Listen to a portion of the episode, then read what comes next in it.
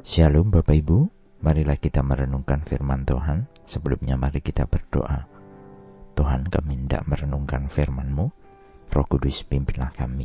Di dalam Tuhan Yesus kami berdoa. Amin.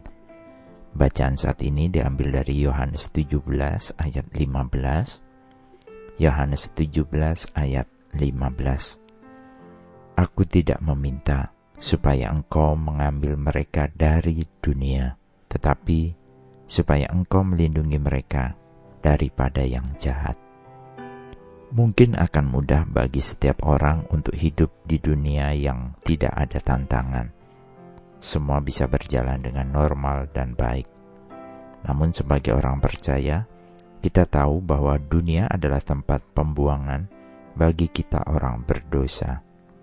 Dunia adalah tempat yang jahat. Manusia telah dibuang dari Taman Eden karena ketidaktaatannya. Dunia menjadi tempat di mana kita harus bersusah payah untuk mengolahnya. Dan di dunia, akar persoalan terjadi untuk kita hadapi dalam kehidupan ini. Di dalam Alkitab kita membaca bahwa untuk setiap orang percaya dinasehatkan tidak menjadi serupa dengan dunia ini. Roma 12 ayat 2. Janganlah kamu menjadi serupa dengan dunia ini, tetapi berubahlah oleh pembaharuan budimu, sehingga kamu dapat membedakan manakah kehendak Allah, apa yang baik, yang berkenan kepada Allah, dan yang sempurna.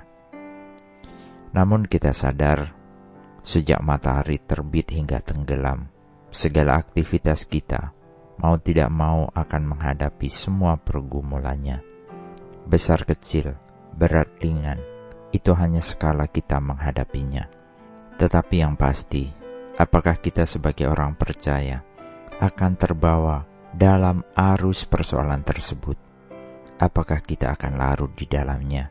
Dan apakah kita kemudian menjadi terpengaruh sehingga kesadaran kita bahwa kita sebagai orang percaya harusnya mampu berdiri dan bertahan, bahkan mungkin melawannya dengan kekuatan yang Tuhan beri. Bacaan Yohanes saat ini adalah penguat bagi kita orang percaya bahwa kehidupan kita di dunia dimohonkan Tuhan untuk kita dilindungi dari semua hal perkara yang jahat.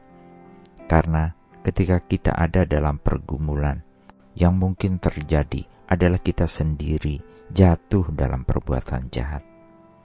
Tuhan telah menyadarkan kita bahwa kita bukan bagian dari dunia ini dan bukan berasal dari dunia ini, karena kita telah dibeli, dibayar dengan harga yang mahal oleh kasih karunia dan penebusan di kayu salib. Kita menjadi pribadi yang baru di dalam Tuhan, yang berbeda dengan dunia. Jadi, marilah jangan hidup serupa sistem dunia. Amin. Mari kita berdoa. Bapa Surgawi terima kasih karena keluarga negaraan kami ada di surga dan menjadi bagian dalam kerajaan Tuhan. Kiranya hidup kami terus diubahkan untuk tidak hidup serupa dengan dunia dan biarlah kami bermegah hanya kepada Tuhan. Terpujilah Engkau Tuhan di dalam Tuhan Yesus kami berdoa. Amin. Tuhan Yesus memberkati. Shalom.